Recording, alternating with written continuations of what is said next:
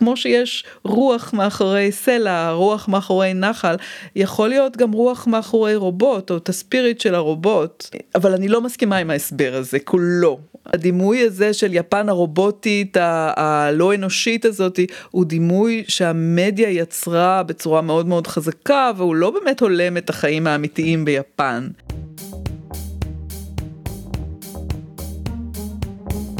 המצב הפוסט-אנושי פודקאסט על טכנולוגיה, תרבות ורוח עם דוקטור כרמל וייסמן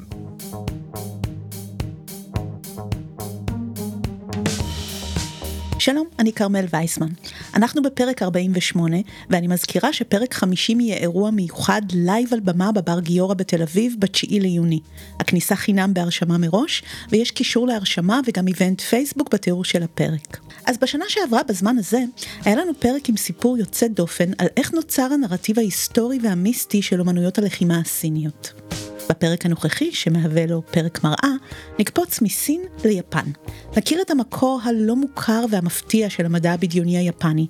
נבחן את הנרטיב של הקשר המיוחד של יפן לטכנולוגיה ולרובוטים, ונפריך כמה מיתוסים לגביו. איפה זה באמת התחיל? את מי או מה זה שירת? ועד כמה יפן היא באמת חברה עתידנית, פוסט-אנושית. נמצאת איתנו היום המדריכה הכי טובה שיש למסע כזה. פרופסור מיכל דליות בול, קוראים לי מיקי גם, ראש מדור יפן בחוג ללימודי אסיה באוניברסיטת חיפה, ואני גם יושבת הראש של האגודה הישראלית ללימודי יפן, אילי. אז שנתחיל. איצ'י, ני, סאן, יון, גו. נהוג לחשוב שעד למלחמת העולם השנייה יפן הייתה מדינה מסורתית. אמנם מדינה חזקה וצבאית, אבל החוזק שלה לא נתפס כנובע מאיזשהו יתרון טכנולוגי, אלא דווקא מתרבות המלחמה והאתיקה הסמוראית למשל. הזיהוי של יפן עם חזית הטכנולוגיה המודרנית מתואר תמיד כאיזושהי תפנית שיפן עשתה רק אחרי ההפסד שלה במלחמת העולם השנייה. אבל זה לא כל כך היה המצב.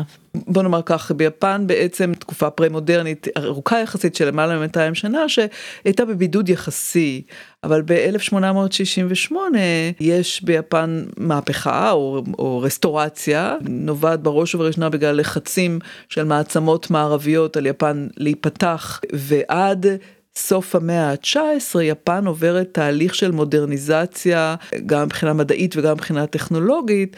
אה, מעין מהפכה תעשייתית שבאירופה קרתה לפני כן במשך 200 שנה, זאת אומרת במשהו כמו 30 שנה יפן משיגה את הפער. הכל נכנס ליפן בבת אחת, רכבות, קטרי קיטור, טלגרף, כל ההמצאות, מצלמה, טלסקופים מתקדמים, מיקרוסקופים מתקדמים, הכל בבת אחת. בסוף המאה ה-19 יפן מנצחת מלחמת סין יפן, בתחילת המאה ה-20 יפן מנצחת מלחמת רוסיה יפן, משנות ה-10 ביפן ולאורך שנות ה-20 עד בעצם המפולת הכלכלית של 20 יש ביפן תקופה שהיא ero guro nonsense, זו תקופה של אירוטיקה, גרוטסקה ונונסנס, אה, בעיקר בערים הגדולות, בעיקר בטוקיו, שיש שם איזשהו אבנגרד אורבני של בני נוער שמאמצים כל דבר מערבי, הם אוהבים לשחק טניס, הם אוהבים מסיבות ליד הים, הם אה, מכירים ספרות זרה, הם אוהבים מוזיקת ג'אז, זה לא שלפני המלחמה יפן הייתה מדינה של סמוראים, זאת לא, זה לא נכון לחשוב על זה בצורה כזאת, אנחנו שוכחים את זה.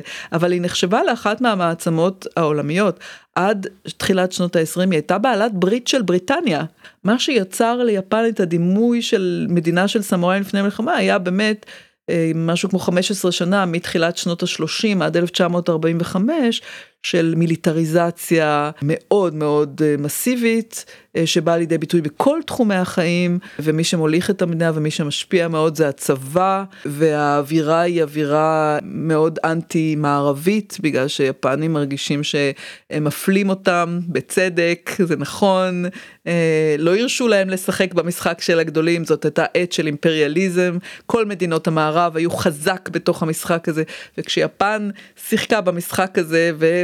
אה, פלשה לסין, אני לא בעד הפלישה כמובן, אבל אף אחד מעצמות המערב לא היו מוכנות לקבל את זה מסיבה אחת. הם פשוט לא היו מערביים. אחרי המלחמה, גם פה אנחנו רואים משהו הרבה יותר מורכב. כי מצד אחד לא רצו לשמור שום דבר על יפן הפאודלית, אלה שהביאו אליהם את האסון הנוראי והכבד הזה של המלחמה הזאתי. מצד שני בשנות החמישים שזה שנות אה, דור הזהב של הקולנוע היפני הם מצליחים בעולם בזכות סרטי סמוראים. אז הדברים הם קצת יותר מורכבים מזה. יפן פגשה לראשונה ברעיון של רובוטים עוד הרבה לפני זה, בתקופה היותר מסורתית שלה. ודווקא לא נרשמה שם התלהבות. בתקופת אדו היה בידם אה, מכניקה של שעונים מערביים שהגיעה לפני שיפן הסתגרה והם השתמשו במכניקה הזאת של שעונים מערביים בשביל לבנות בובות מכניות שמותחים את הקפיץ שלהם ואז הן עושות כל מיני דברים למשל יורות חץ או מגישות תה.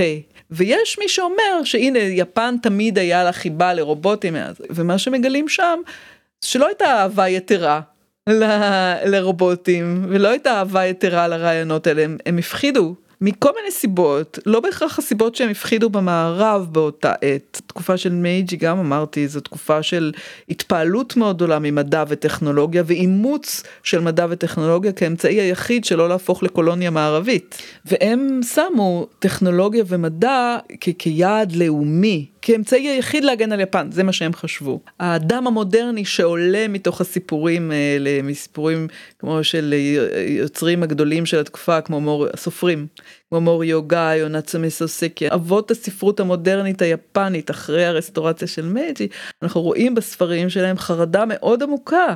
מזה שהם מאבדים את הרצון החופשי שלהם והופכים להיות בורג במכונה. מכונה משומנת מודרנית שמזיזה את החברה המודרנית קדימה. אז איך זה השתנה?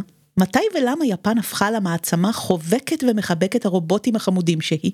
בדרך כלל מקובל לומר שהבום הראשון של הפסינציה עם רובוטים ביפן מתחיל בשנות ה-20 כשמועלה בטוקיו המחזה של צ'אפק, RUR, והמילה רובוט שהוא בעצם המציא אה, בעצם נכנסת פעם ראשונה לשפה היפנית רובוטו זה המילה שמשתמשים בה אה, ואחרי המלחמה יחד עם התרבות הפופולרית היפנית עוד יותר פריצת דרך משמעותית בזכות הרבה מאוד סיפורים.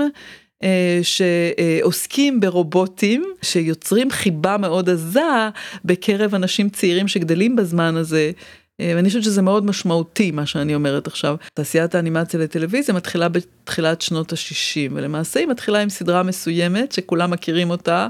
אה, בארץ בשם אסטרובוי, זו סדרה שטדזוקה אוסמו מצייר על בסיס מנגה שלו, זה לא נקרא אסטרובוי, זה נקרא טצואן אטום, איירון ארם אטום.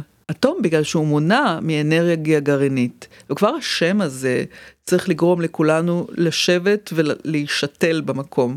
אנחנו מדברים על סדרת אנימציה שיוצאת למסכים בין 1962 ל-1963, והיא מבוססת על מנגה מאוד מצליחה שהוא התחיל לכתוב אותה בעשור הקודם. זאת אומרת הוא התחיל לכתוב אותה בערך עשור אחרי המפלה של יפן במלחמה. זה הפעם היחידה בהיסטוריה האנושית שמפילים פצצות אטום על אוכלוסייה אזרחית. שתיים, לא אחת, שתיים.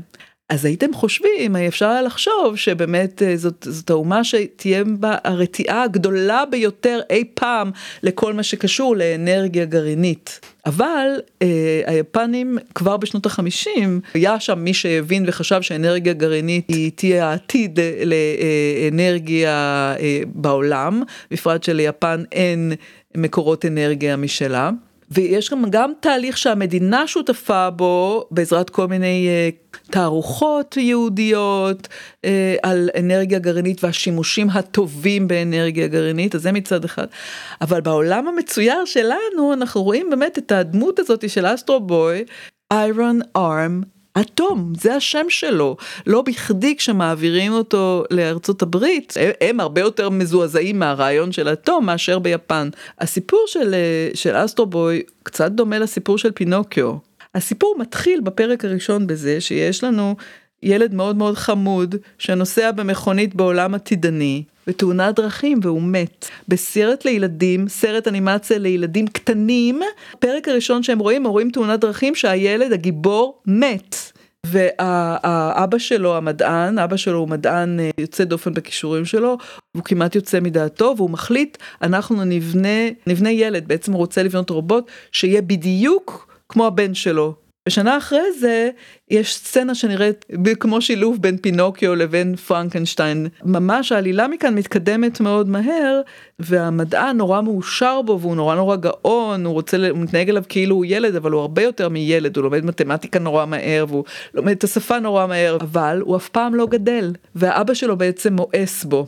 והוא זה שמוכר אותו לקרקס, האבא שלו. בסופו של דבר משחררים אותו. תחשבי על זה שזו סדרה שנכתבה ב-1950, מישהו שהוא פעיל לזכויות של רובוטים, פועל על מנת לקנות אותו ולשחרר אותו מהקרקס. ולמרות שבני אדם אבא שלו התעמר בו בצורה כזאת ושבר את ליבו, הוא בעצם אה, הופך להיות גיבור שמציל את בני האדם שוב ושוב מכל מיני צרות. ואיכשהו בתוך התרבות הזאת נוצר נרטיב אולי אפילו סינגל הנדדלי בגלל תדזוקה אוסמו בגלל הדמיון שלו שיוצר יחס אחר מהיחס שאנחנו מכירים. אז איך זה שאמן אחד עם סיפור אנימציה אחד מצליח במו ידיו לעצב תפיסת עולם כלפי טכנולוגיה?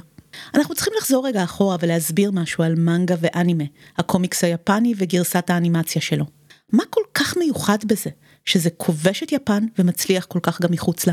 אה, באותה עת בשנות החמישים ביפן יש הגירה גדולה מהכפרים אל הערים, גברים בעיקר. שיוצאים כדי לפרנס את המשפחות שלהם שנשארות מאחורנית, גברים צעירים, והם מאוד עניים, והמנגה היא פשוט בידור פופולרי מאוד מאוד זול ומתפתח שם סוגות של אה, מנגה של קומיקס שהן פונות לאנשים מבוגרים עם תכנים מאוד רציניים לפעמים תכנים אפלים לפעמים תכנים פוליטיים מוסווים בתוך סיפור בדיוני אבל תכנים פוליטיים וזה עושה את כל ההבדל זה לא זה, זה לא מתפתח כמדיום לילדים ועשור אחד מאוחר יותר כבר גם יוצרי אנימציה מתחילים להתנסות בליצור סדרות אנימציה לקהלים יותר מבוגרים. כל ה baby boomer זה אלה שנולדים אחרי המלחמה גדלים לתוך התרבות המצוירת הזאתי והתעשייה מייצרת להם תכנים שיותר ויותר מתאימים להם כשהם מתבגרים. התוצאה היא שיש גם במנגה וגם באנימה תכנים מאוד מורכבים,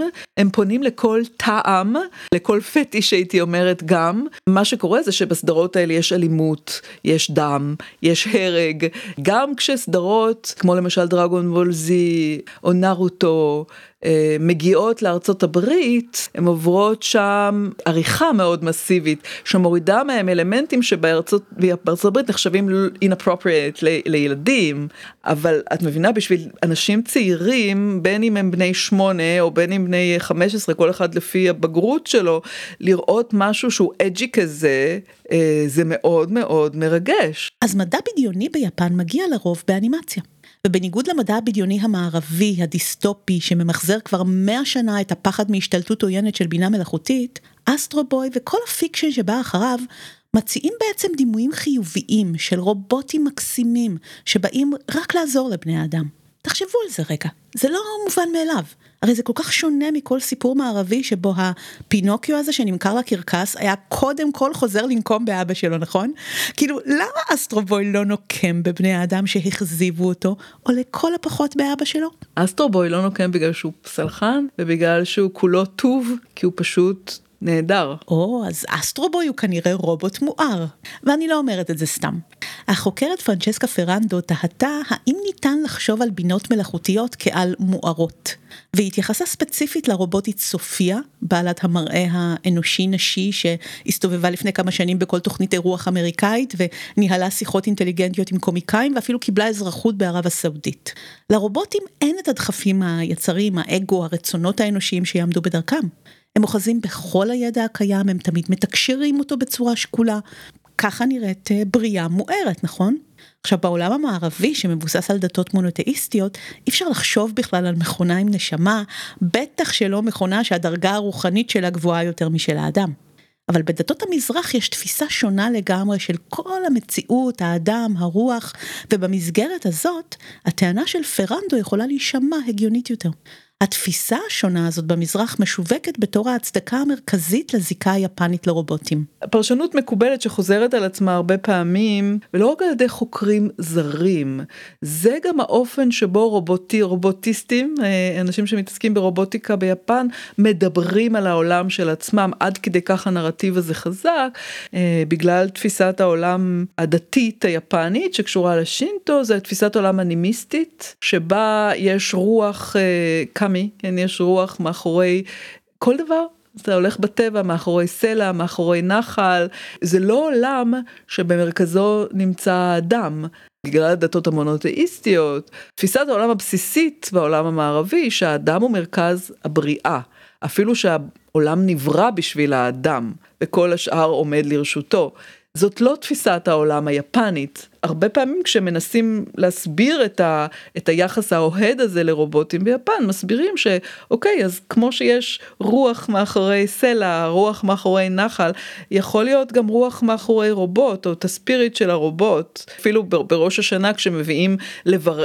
למקדשים, שין, מקדשי שינטו לברך כל מיני דברים, אז יש גם, לפעמים רואים באינטרנט, ביוטיוב, כל מיני סרטונים, איך מביאים אה, את המחשבים לברך אותה מכוניות. אבל אני חושבת שזה קיצוני. אני חושבת שיש משהו בעניין האנתרופוצנטרי, אבל אני לא מסכימה עם ההסבר הזה, כולו. קודם כל יפן היא מדינה מאוד חילונית. מאוד מאוד מאוד חילונית והייתי אומרת אפילו כמעט אתאיסטית. כן, הם הולכים למקדשים בודהיסטים לקבור את המתים, כן, הם uh, הולכים בראש השנה למקדשים שינטואיסטים uh, בלילה של ה-31 בדצמבר, להכות בפעמון ולעבור לשנה הבאה, זה נורא נורא כיף, לובשים קימונו וזה פסטיבל שלם.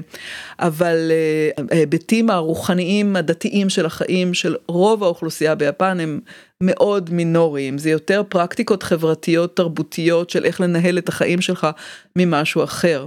למרות זאת אני חושבת שגם אם בן אדם אני יכולה רק לתת את הדוגמה של עצמי, שאני מציגה את עצמי כאתאיסטית אם שואלים אותי, אני בכלל לא בן אדם דתי, אבל אין שום ספק שהסביבה שבה אני גדלתי, שהיא סביבה יהודית, ובתוכה התפיסה החזקה מאוד האנתרופוצנטרית שהבן אדם הוא אה, אה, העולם נברא בשביל הבן אדם, שחיים של בני אדם זה דבר מקודש, הרעיונות האלה הם מאוד מאוד מכוננים, גם בשבילי. זה מאוד קשה להגיד, רגע, אני אחשוב אחרת על זה. עכשיו, באות... באותו אופן אני מציעה להסתכל על החברה היפנית ולומר אוקיי החברה היפנית היא חברה מאוד לא דתית היום אבל עדיין אני חושבת שבאופן עמוק ההבנה שהבן אדם הוא רק חלק מכלל הבריאה אני חושבת שזאת הבנה שאפשר לדמיין ולהבין למה היא שרויה כל כך עמוק. אנחנו מקבלים את זה שזה עוד ביטוי של הטבע שצומח, רק הוא צומח לא, בצ... לא דרך הטבע, אלא דרך טכנולוגיה ודרך מכניקה ודרך מדע. אנחנו חיים, אנחנו מקבלים את זה כמשהו שהוא שווה זכויות נקרא לו כך. אבל כאמור אנחנו מדברות לא רק על שוויון זכויות אלא אולי אפילו על יתרון רוחני לטובת הרובוט. למשל יש ביפן מקדש אחד שבו יש רובוט נזיר שמוביל את התפילה והטענה היא שהוא מגלם את הדרמה בצורה יותר מדויקת ומושלמת מכל נזיר אנושי כן? הדימוי הזה של יפן הרובוטית הלא אנושית הזאת הוא דימוי שהמדיה יצרה בצורה מאוד מאוד חזקה והוא לא באמת הולם את החיים האמיתיים ביפן. לא כל היפ... היפנים אוהבים להתחתן עם דמויות מצוירות. מעט מאוד עושים את זה. לא כולם הולכים לבית המקדש אה, שבו יש אה, רובוט נזיר אה, שמגלם את הדרמה המושלמת, שגילה את הדרמה המושלמת והוא בעצם מואר יותר מהנזיר שיושב לצדו שהוא בשר ודם. לא, הוא לא באמת מנהל טקס דתי. עושים שהוא ינהל טקס דתי בשביל הסרטון שמצלמים, אז זה דברים מאוד אזוטריים וגם בשביל יפנים הם מאוד משעשעים. בחוש הומור מסתכלים על זה, לא הייתי מייחסת לזה יותר חשיבות מזה. הנרטיב שתיארתי לפני, שתיארתי, הנרטיב שבעצם מתאר קבלה הרבה יותר משמעותית של מכונות שהשתלבו בתוך חיי בני האדם, שנלקח ביפן למקומות מעשיים יותר, לא רובוט, אה, לא, לא נזיר רובוט שמנהל טקס. למשל, שינזו אבה, שהיה ראש ממשלה עד ממש לפני שנה וחצי אולי, אה, היה פעם ראשונה ראש ממשלה ב-2006, וכשהוא היה בקדנציה הראשונה שלו, הוא אה, יצר תוכנית לחלץ את יפן מהמשבר הכלכלי המתמשך שלה, והתוכנית הייתה באמת מבוססת אה, טכנולוגיה, אה, ואחד הרעיונות היה לייצר רובוטים שלא שהשתלבו בתעשייה, אלא רובוטים שהשתלבו בחיי המשפחה, ובעצם יאפשרו בעיקר לנשים בתוך הבית, לצאת החוצה לעבוד. זאת אומרת, הרובוט יהיה בבית והוא זה שיטפל בילדים, הוא יטפל בהורים המבוגרים. אין ספק שזאת מדינה ידידותית מאוד לרובוטים. אבל עוד פעם אנחנו חוזרים לשאלה, למה? למה דווקא שם? אני חושבת שזה תהליך של הבניה תרבותית. הסיפור השלם והאמיתי הוא שביפן אחרי המלחמה נכתבה ביפן חוקה חדשה שהיא נכתבה על ידי אמריקאים, חוקה שבה היפנים מוותרים לנצח על זכותם לפתור סכסוכים בינלאומיים באמצעים צבאיים, ומה שהופך את יפן לפחות למראית עין למדינה הפציפיסטית ביותר בעולם. את כל ההוצאות הכלכליות העצומות על ביטחון לא היה צריך אותם יותר. ויפן הייתה בעצם פנויה לפתח תחומים אחרים, ומהר מאוד כיוונה את, ה, את, ה, את ההתפתחות הכלכלית לכיוונים של טכנולוגיה, לכיוונים אה, אה, מדעיים, אה, כתוצאה מגם הכוונה תרבותית מלמעלה. וגם השפעה מאוד חזקה של אנשים כמו טזוקו סמו שיצרו משהו תפיסה הרבה יותר ליניאנט הרבה יותר אוהדת למדע להתפתחויות מדעיות. אין טכנופוביה ביפן. יודעת, זה, זה ממש מעניין. את רואה אנשים מבוגרים שמאוד בקלות משתלטים על כל מיני טכנולוגיות. אין.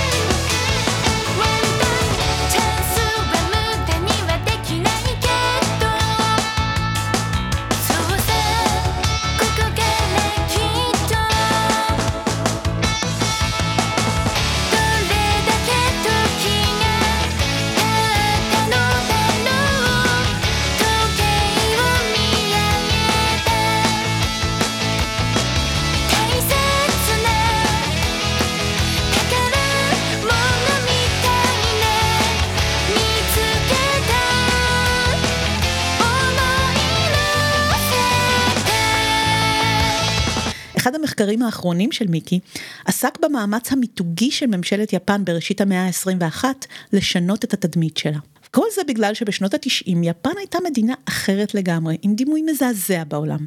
ואם אין לכם מושג על מה אני מדברת, זה אומר שממשלת יפן עשתה עבודה מצוינת. יפן עד שנות, סוף שנות ה-80 אה, לא רק הייתה הכלכלה השנייה בעוצמתה בעולם, נראה היה שזה, לא רק שזה לא הולך להשתנות, אלא שהנושאת מטוסים האדירה הזאת הולכת לעקוף את הכלכלה הראשונה בעולם שהייתה אמריקאית עוד שנייה. ואז בסוף שנות ה-80, בתחילת שנות ה-90, הבורסה התמוטטה ויפן נכנסה לתקופה של מיתון. נדמה היה שזו טעות קטנה, שתכף אה, זה יסתדר, רק שעוד שנה חלפה ועוד שנה חלפה, וזה לא קרה. והמיתון רק הלך והעמיק. יפנים מתייחסים לשנות ה-90 כאל העשור האבוד.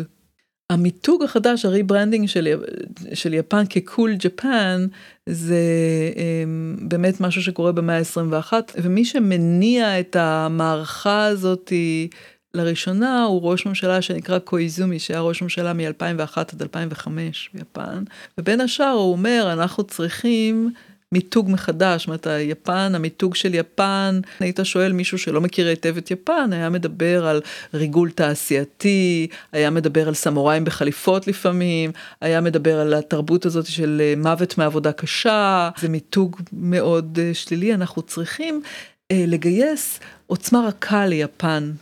עוצמה רכה, soft power זה מושג שנכנס לשימוש אה, גם במדע המדינה ומשם פלש גם לדיסציפלינות אחרות כבר בתחילת אה, שנות התשעים אה, כשבעצם המלחמה הקרה הסתיימה ואז יצאו כל מיני חוקרים עם רעיונות כמו בעצם העולם האידיאולוגי הגיע לסיומו אין יותר מלחמות אידיאולוגיות כמו בעולם הקר. עכשיו מה שיקבע איזה מדינה תהיה מדינה מובילה יהיה בעצם כמה התרבות של המדינה הזאת אטרקטיבית, לא העוצמה הצבאית של המדינה, לא העוצמה הכלכלית של המדינה. מהר מאוד מסתבר כמובן שזה שטויות, זאת אומרת עוצמה כלכלית ועוצמה צבאית הן קריטיות בשביל להיות אה, אה, בעלת עמדה מובילה בעולם, אבל בכל זאת היפנים ראו בזה משהו מאוד מאוד אטרקטיבי, כי אני מזכירה לך שדיברנו לפני כן על כך שיפן אסור לה לפתור סכסוכים בינלאומיים בעזרת אה, פתרונות צבאיים, ובמשך הרבה מאוד שנים יפן הייתה מעצמה כלכלית ותרמה הרבה מאוד כספים והרבה NGOs למדינות אסיה, זה לא עזר לה לשנות את מעמדה הפוליטי, במיוחד בקרב מדינות מזרח אסיה שזוכרות לה חזק מאוד את uh, המלחמה. ואז באמת uh, קויזומי uh, לוקח את הרעיון של soft power שג'וזף נאי הוא מי שבעצם טבע את המושג הזה, יוצא בנאום לאומה ואומר תראו את uh, Spirited Away, המסע המופלא, תראו הוא זוכה באוסקר, תראו את המשחקי מחשב שלנו כמה מצליחים בעולם, תראו בעצם שיפן יושבת על בנקים עצומים של uh, uh, עוצמה רכה עם כל התרבות הפופולרית שלה, אנחנו ניקח את כל זה ואנחנו צריכים בעצם uh, לבנות uh, דימוי חדש ליפן, דימוי חדש ליפן, והוא מקים גוף ממשלתי שמתחיל לעבוד על זה, על איך אנחנו הולכים לגייס את העוצמה הרכה הזאתי שמגולמת בתרבות הפופולרית הזאתי, שעד לפני דקה נחשבה לתרבות שחופנת בתוכה את כל הפתולוגיות של החברה היפנית. לדבר על התרבות הזאת כעל המשאב הרציני ביותר שעומד בפני יפן כדי לשנות את מעמדה בעולם, זה היה בהחלט קריאה שהיא הייתה מאוד רדיקלית לתקופתה. אני חייבת לומר שאני כתבתי על זה די מוקדם, אני חושבת שב-2007 כבר כתבתי על זה, ואני חשבתי שאין להם שום סיכוי שברגע שהבירוקרטים נכנסים לעולם הזה הם יהרגו אותו. כי הדבר האחרון הקולי בעולם זה אה, ששר החוץ אומר אני הכי אוהב לקרוא מנגה, אני לא הולך לישון לפני שאני קורא מנגה, כפי שבאמת ראש הממשלה דאז אמר, קראו לו אסוטארו, וזה בדיוק מה שהוא אמר. ככה קול מאבד את הקוליות שלו. אבל הדימוי של יפן היום הוא דימוי אחר. אז יותר משיפן באמת חדשנית, חשוב לה שיחשבו עליה ככזו, והיא מאוד מושקעת במיתוג הזה. כיום היא באמת נתפסת כמדינה שמקדימה את זמנה, כמייצגת של חברה פוסט-אנושית, מדינה שהעולם נושא אליה עיניים ועוקב אחר התהליכים שעוברים בה, במחשבה שהם עתידים לעבור על כולנו. אני לא לגמרי מבטלת את מה שאת אומרת, כי זאת חברה hyper צרכנית, hyper קפיטליסטית, שיש בה תופעות פתולוגיות שקשורות לזה. אבל האם כל ה trajectories שנוצרים ביפן הם בדיוק מה שיקרה לחברות אה, אה, קפיטליסטיות אחרות? לא בטוח. אני חושבת שישראל היא חברה hyper קפיטליסטית ו hyper חומרנית. אבל למשל בישראל מוסד המשפחה זה המוסד הכי חשוב שיש. יצטרכו לקרות הרבה דברים לפני שתהיה פה באמת ירידה מדאיגה בילודה. את מבינה? זו דוגמה אחת. אז, אז אני, אני לא בטוחה שזה בדיוק המסלולים, ה trajectories שיפן צועד בהם, זה בדיוק העולם העתידי שלנו. אם כי יש דברים שקרו ביפן וקורים פה עכשיו. יש, אני לא אומרת שלא. למשל, עולם המסכים. ביפן הטלפונים הסלולריים השתלטו על חיי היום הרבה לפני שהם השתלטו אצלנו. טלפונים סלולריים הפכו להיות למוצר שלכל אחד יש ב-1996, באמת, 96-97, וב-1999 אינטרנט סלולרי שהפך להיות צונאמי של הצלחה, הצלחה מטורפת בן לילה.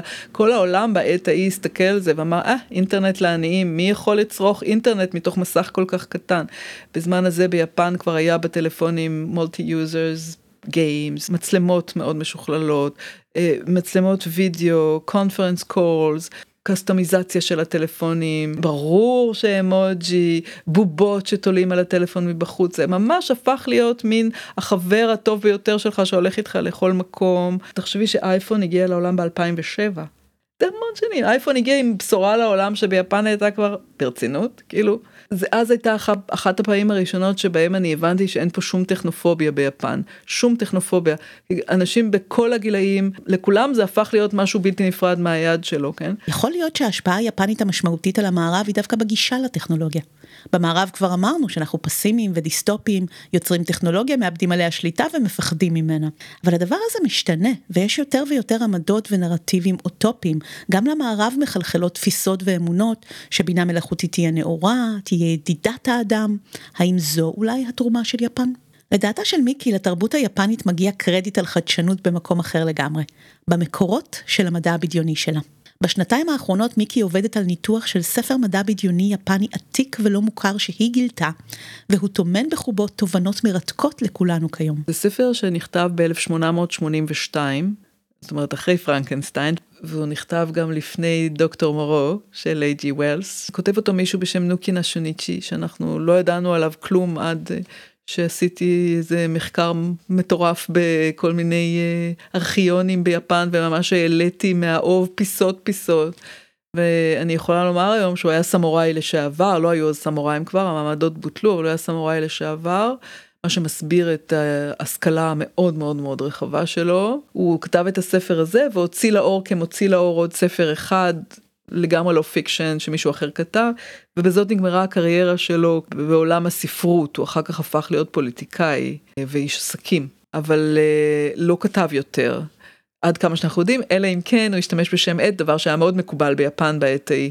והוא כותב ספר שנקרא בעברית אה, מסע לאין ספור כוכבים. והוא לוקח את הקוראים שלו למסע בין שלושה כוכבים שכל אחד מהם נמצא בשלב אבולוציוני אחר, מסתובב איתם בעולמות האלה. אז העולם הראשון זה העולם של, אה, עולם של פעם פעם של האדם הקדמוני, אם את רוצה, כי יש שם ממש אנשים שדומים ממש לחיות, הם אוכלים עשבים, זה עולם של אה, כוח בלבד. העולם השני זה עולם של תבונה. שזה בעצם העתיד הקרוב של העולם שבו אנחנו חיים. והעולם השלישי, העולם העתידני, העולם האוטופי, עולם המואר. הוא מראה בעצם איך בעולם העתיק אה, בני אדם איבדו את החופש שלהם אה, בגלל שהם היו צריכים להתקבץ ביחד. והחברה הפכה להיות לא שוויונית, ואז הוא מעביר אותנו לעולם אה, התבוני שאנחנו חיים בו היום, שהוא עולם מלא המצאות, ו- ומלא המצאות טכנולוגיות נפלאות, רק שלא ממציאים אותם בשביל שום מטרה טובה. ואנשים מנצלים אחד את השני ויש איזושהי דיסינטיזציה כזאתי, כאילו לטובת ההמצאות בכלל שוכחים את כל החשיבות של אה, שיקולים אתיים, אנשים הם לגמרי נאמב, הם לגמרי אה, כהי חושים מול הדברים שהם עושים בגלל ההמצאות האלה. סופר אקטואלי. סופר אקטואלי, ובסוף העולם האנרכיסטי זה עולם שאין בו ממשלה, אין בו אלוהים, זה עולם שוויוני. הכל שייך לכולם. זה ספר שמדבר בעד אנרכיזם.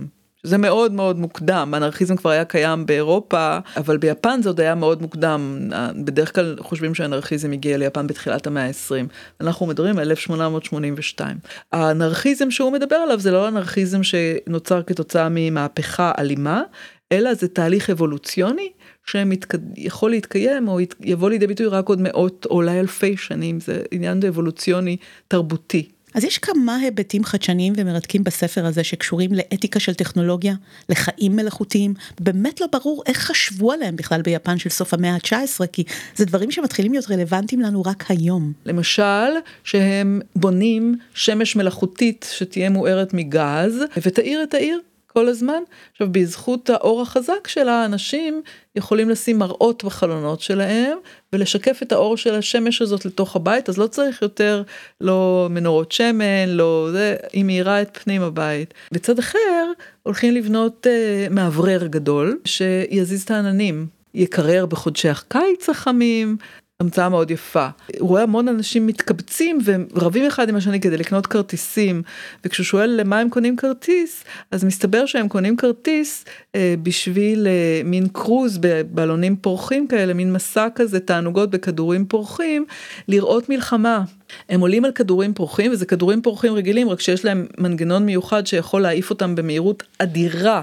המספר שלנו יושב בבלון הפורח המאוד מפואר הזה ומקבל ארוחה ומקבל שתייה ומולם יש הופעה של שני הצבאות האלה ש... שאנשים נשרפים חיים ונופלים למים. השיא של ההמצאות בעולם הזה זה שכימאים הצליחו להבין את סוד החיים. לפרק כל, כל חומר וכל אה, פריט שהם רואים ליסודות הכימיים שממנו מורכב ולחבר אותם בחזרה ולייצר כל דבר שהם רוצים. הם הצליחו לבנות פיל לבן ענק מחומרים כימיים. הבעיה הייתה שהפיל היה בעל מזג מאוד מאוד רב, הוא מאוד מאוד השתולל והוא רמס כל מה שהיה מסביבו, אז הם נאלצו לפרק אותו, לפרק אותו לחומרים הכימיים שממנו היה בנוי, ואת כל החומרים הם שמו בבקבוקי זכוכית ובחזרה על המדפים. ועכשיו מה שהם רוצים לעשות זה לבנות אנשים מלאכותיים. אז הם יהיו מושלמים, הם יהיו גם יפים והם יהיו גם חכמים והם יהיו גם טובים ולא יהיה בהם שום דבר מושחת. לאט לאט אנשים מהסוג הזה יכולים להחליף את כל האוכלוסייה של כדור הארץ. כי הם יהיו אנשים הרבה יותר טובים, אבל מה נעשה עם זה שאנשים מתרבים באופן טבעי? זה לא טוב לעסקים. זה כתוב בצורה מאוד ברורה. עכשיו, ברור לגמרי שאי אפשר uh, למנוע מגברים לשכב עם נשים, אז הם מנסים לחשוב על דרך לסגור, כך כתוב, לסגור את הרחמים של נשים. ואז מי, שיה, מי שיקח, מי שיעשה את התהליך הזה, יוכל ללכת אל, הכימ, אל הקימיסט, אל ה-next door קימיסט, כן? ולקנות ילד. והראשונים שיוכלו לעשות את זה יהיו אה, כמובן קודם כל בעלי התפקידים הבכירים ביותר מעל הממשלה, ואחר כך אנשים בממשלה כדי שהילדים האלה יגדלו להיות פרלמנטרים כדי למנוע סיאוב, למנוע שחיתות. אז מה שהם מחליטים לעשות זה שלושה חוקים. עכשיו שימי לב שזה שלושה חוקים. ממש כמו... שלושת חוקי הרובוטיקה. ממש, זה שלושה חוקים, והחוק הראשון הוא שמי שמייצר, הכימאי למעשה, שמייצר את האדם המלאכותי, נחשב לאבא שלו שלה. החוק השני הוא שאם מישהו קונה את האדם המלאכותי הזה, הוא הופך להיות האבא שלו או שלה. והחוק השלישי הוא שאם במקרה קיצון האדם המלאכותי עושה משהו רע, אז מביאים אותו אל הכימאי שיצר אותו, כדי שישפר אותו. ואם גם זה לא מצליח, אז יפרקו אותו לרכיבים הכימיים שממנו הוא בנוי. בעצם הוא מתאר עולם שבו מי שבאמת נמצא בסכנה זה האנשים המלאכותיים האלה. המפלצת של פרנקנשטיין עשתה דברים איומים, אבל כי לחצו אותה לקיר ובסופו של דבר היא הקורבן הגדול. בסי... אני חושבת שאין הרבה אנשים שיחלקו על זה מי שקרא את הספר, כן? אני בכוונה אמרתי את uh, האי של דוקטור מורו של, uh, של ווילס, כי גם שם הקורבנות האמיתיים זה, זה היצורים. באי של דוקטור מורו זה המדען המשוגע שעושה דברים איומים, בלי להתחשב בסבל שהוא גורם ליצורים שהוא עושה להם ניסויים, ובלי שום שיקולים אתיים. בסיפור של פרנקנשטיין הוא פשוט uh, צמא ידע, הידע, הידע מוליך אותו למקומות שהוא לא מבין את ההשלכות שלהם, הוא לא לוקח אחריות למה שהוא עשה.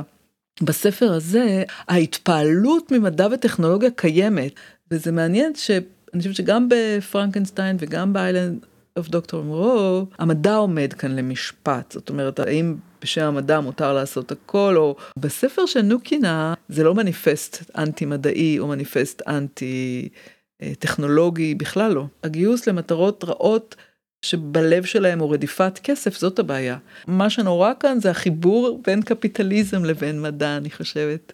ידע מרושע יצטרף לידע מרושע ועוד ידע מרושע ובסופו של דבר אנחנו נחיה בעולם שהוא כולו גיהנום וכל מה שנרצה זה לחזור לעולם ההוא של פעם פעם של העולם העתיק שקדם לעולם לדור הזה. יש גם ממש הדהוד לתובנה של מרקס שקשר לראשונה בין קפיטליזם לטכנולוגיה פחות או יותר באותה תקופה קצת לפני ויש פה תובנה מדהימה שאנחנו עדיין צריכים להקשיב לה היום שכל היופי הזה עלול לאבד את דרכו ללא אתיקה. לז'אן ז'אק רוסו יש חיבור מאוד ארוך שהוא כתב על המקור לאי שוויון ממש אחד לאחד, שצף של רעיונות שמגיעים ליפן בעת ההיא, מתורגמים ליפנית, נלמדים בכל מיני בתי ספר, באותה עת היו ביפן גולים מרוסיה. גולים שברחו מטעמים פוליטיים מרוסיה, שהיו אה, גם קומוניסטים חלקם וחלקם גם אנרכיסטים, והם יצרו סביבם קהל של סמוראים לשעבר, שהתעניינו מאוד במה שהם אמרו. מעניינת במיוחד התפיסה האבולוציונית של המחבר הזה לגבי התפתחות התודעה שלנו וצורות השלטון הפוליטי שנגזרות ממנה. זו תפיסה אנרכיסטית שמאוד מזכירה את התפיסות שרווחו בשנות התשעים אצל ראשוני האינטרנט, אלו שחוזרות גם עכשיו לקדמת הבמה עם חזונות הווב 3.0 שמבוסס על בלוקצ'יין. זה רעיונות שמאוד מוכרים היום, משילות ללא פוליטיקאים, מעין אנרכיה הרמונית שמתקיימת בתיווך טכנולוגי של חוזים חכמים. אבל בספר הזה אנחנו מתפתחים למקום תודעתי כזה, שזה מתאפשר לנו בלי טכנולוגיה. אולי הטכנולוגיה היא רק קביים לתודעה הזאת. זה, זה עניין של enlightenment, וה-enlightenment זה ייקח הרבה מאוד מאוד שנים. בסיפור שלו לא עוברים את התקופה הזאת ומגיעים למשטר קומוניסטי. אין ממשלה, זה משטר אנרכיסטי. זה לא ליברטני. סוציאליזם אוטופי. כן, זה, זה סוציאליזם אוטופי, זה לא, זה, זה גם לא, זה אנרכיזם אוטופי. בפרק הזה ניסינו לענות על השאלה למה דווקא יפן? מדינה עם תרבות עשירה, שנפגעה אנושות מטכנולוגיה מתקדמת, מתאהבת ברובוטים, אופטימית לגבי טכנולוגיה, ושועטת אל העתיד הפוסט-אנושי. בעזרת מיקי הבנו שההסבר של הרקע הדתי השונה לא מספק, ושהייתה כאן תבונה והחלטה פרגמטית של שליטי יפן בתקופות שונות, שהשכילו לראות מעבר לכישלונות וליישומים המזיקים של הטכנולוגיה, והבינו שהגאולה של יפן תימצא ביישומים חיוביים, של אותה הטכנולוגיה. יפן השקיעה משאבים בטיפוח התדמית החדשנית שלה מתוך הבנה שזה סוג העוצמה שהיא כן יכולה לצבור. והיא הפנתה את הזרקור לתרבויות שוליים קוליות כדי להסיט את תשומת הלב מזירות חברתיות אחרות שבהן בולטות פתולוגיות יפניות כמו שוק העבודה. בדיוק כמו בפרק עם ישראל כנר בשנה שעברה, כשהבנו איך הסינים מבנים את הסיפור של אמנויות הלחימה כמשאב לאומי, גם כאן אנחנו רואים את התרבות הפופולרית והפרינג' הטכנולוגי כנרטיב שיפן מבנה באופן אקטיבי. מה שמעניין בניתוח של מיקי הוא הדגש על אינדיבידואלים בתקופות שונות. סופר המדע הבדיוני העלום מהמאה ה-19, יוצר אסטרובוי משנות ה-60, אנשים שהדמיון האישי שלהם באמת מייצג חדשנות תרבותית שמעצבת דעת קהל בתקופתה. ספר המדע בישן שמיקי גילתה מצליח לתאר עולם מדהים שמאוד מתאים לעולמנו הטכנולוגי-קפיטליסטי היום, ומראה לנו למה לא כל כך נעים לחיות בו. התרגלנו לקבל מיפן רק את האוטופיה ללא הביקורת. האם העולם יקשיב לאזהרה שמהדהדת מדפי הספר הזה מהמאה ה-19, ולו רק בגלל שהיא מגיעה מיפן? מדינה שהרגילה אותנו להאמין שיש לה מה ללמד אותנו על טכנולוגיה ועל העתיד? עד כאן להפעם. אבל ביום שני, 23 למאי, יעלה לפייסבוק מוסף לפרק. מאז פרק 39 לא היה לנו מוסף מיוחד, אז לפרק הזה יהיה מוסף מדליק שיעמיק קצת במחקרים הראשונים של מיכל על אנימה בהקשר ישראלי גם, משהו שמתממשק עם מחקר הדוקטורט שלי בישראבלוג. אל תשכחו להירשם לפרק הלייב על הבמה, תהיה תוכנית נהדרת ואני מחכה לפגוש את כולכם ואת כולכן. להשתמע בפרק הבא, אחד לפני הלייב הגדול.